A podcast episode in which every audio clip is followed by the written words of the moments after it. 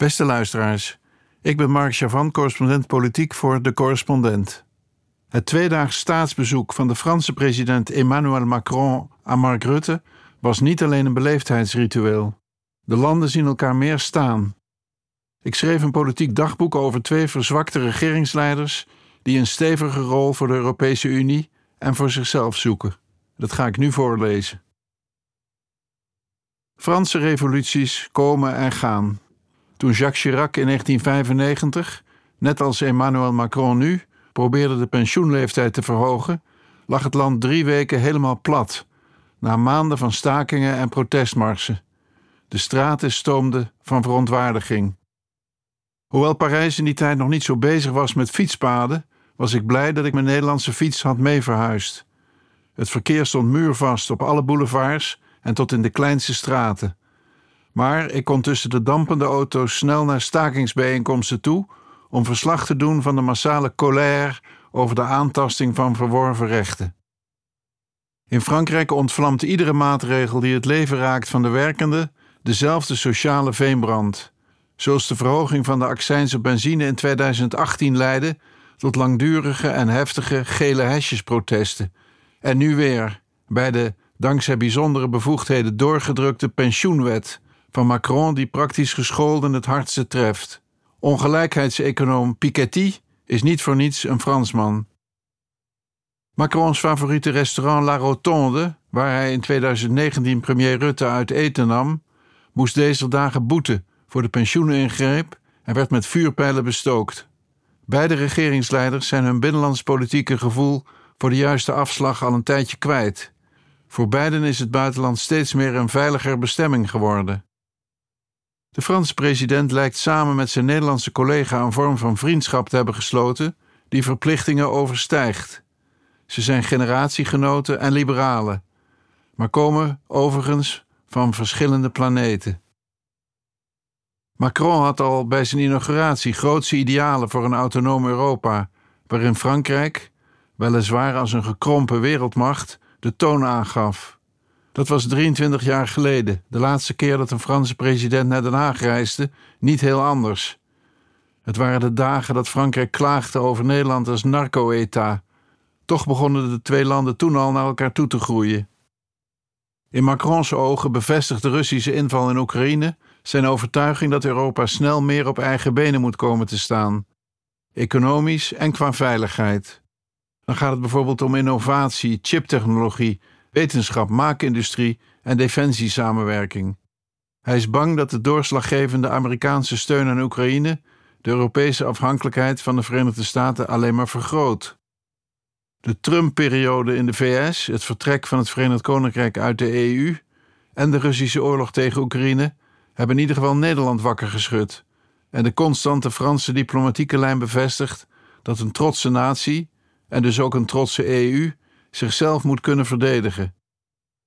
De Franse defensiebegroting is minder uitgekleed dan die van de meeste buurlanden en is na de Russische inval met ruim een derde opgetrokken.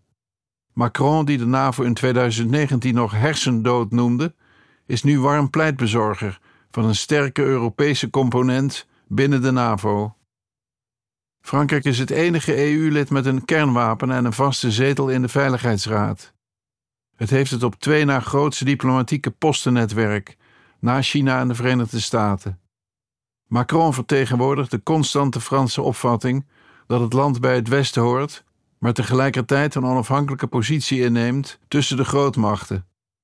Die onafhankelijke houding is onverminderd actueel.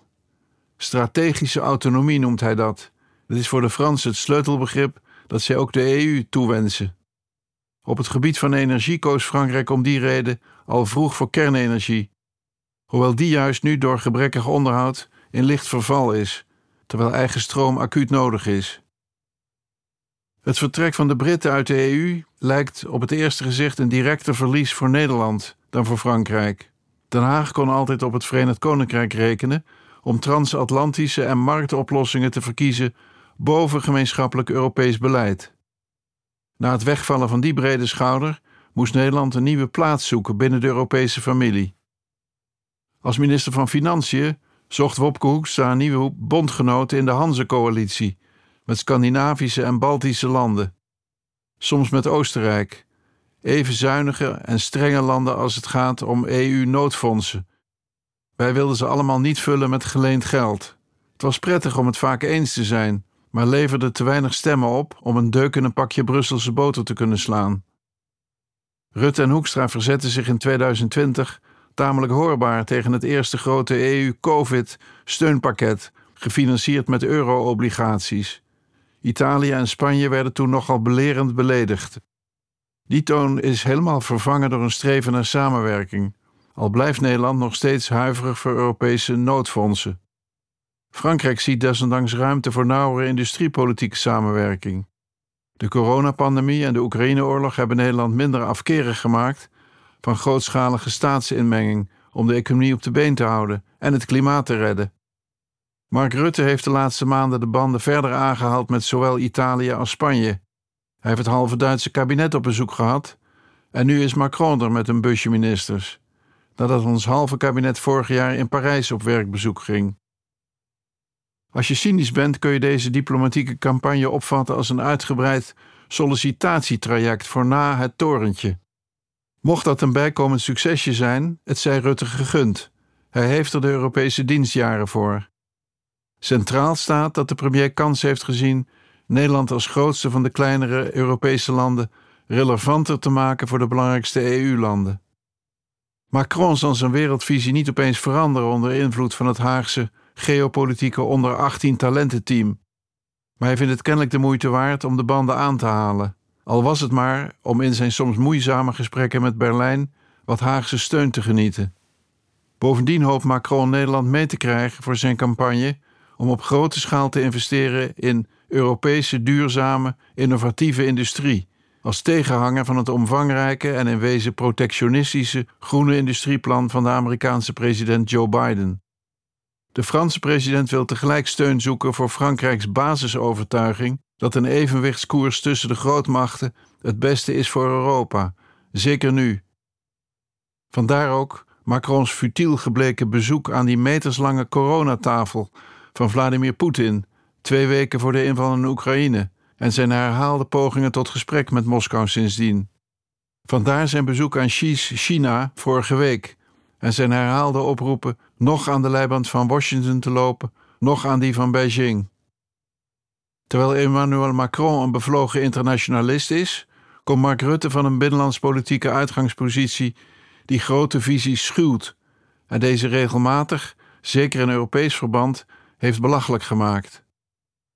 Macron ziet het einde van de door de Verenigde Staten gedomineerde wereld en wil Europa meenemen in een hergroepering, een derde mogendheid tussen de Amerikaanse en Chinese grootmachten, vol zelfvertrouwen in haar economische kracht.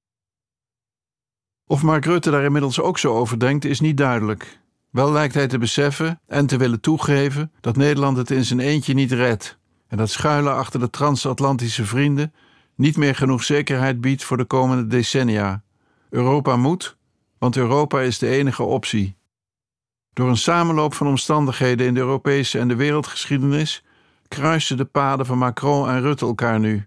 Het komt vaker voor dat op binnenlandse thema's gekozen premiers en presidenten in hun nadagen meer succes en waardering oogsten in het buitenland.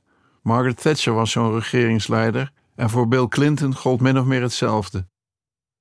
Ondanks alle binnenlandse streken die hem geloofwaardigheid kosten, heeft Rutte de positie van Nederland nu in de Europese Unie gestaag versterkt. Een kabinetscrisis draagt daar niets nuttigs aan bij. Het is niet aannemelijk dat de nieuwe Nederlandse minister-president, zonder noemenswaardige Europese ervaring, zomaar Rutte's plek aan de Europese tafel kan overnemen. Dienstjaren tellen. Laat hem maar werken aan die Europese rol van Nederland zolang we hem nog hebben. Iets meer vergezichten ter opvoeding van zijn landgenoten zouden intussen niet misstaan. Een paar jaar geleden zou je zeggen: misschien kan Mark Rutte zijn Franse gast als tegenprestatie iets vertellen over bestuur en een overlegcultuur. Maar die aanbeveling gaat niet meer op.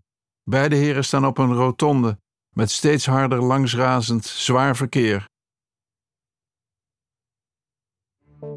Het is de missie van de correspondent om voorbij de waan van de dag te gaan. Onze correspondenten voorzien het nieuws van context en schrijven over de grote thema's van deze tijd. De correspondent geeft me de vrijheid om mijn nieuwsgierigheid te volgen en de tijd om verhalen te schrijven. En zo probeer ik onzichtbare structuren zichtbaar te maken en een andere kijk te bieden op debatten die het nieuws domineren. Dan gaat het minder over het spelletje en veel meer over wat er op het spel staat. Vanaf dag 1 zijn onze artikelen, boeken en podcasts gefinancierd door onze leden. Volg ons op onze journalistieke zoektocht. Overweeg eens lid te worden van de correspondent. En maak daarmee samen met ruim 70.000 anderen onze onafhankelijke journalistiek mogelijk. Dus word lid van de correspondent. Ja. Word lid. Word lid.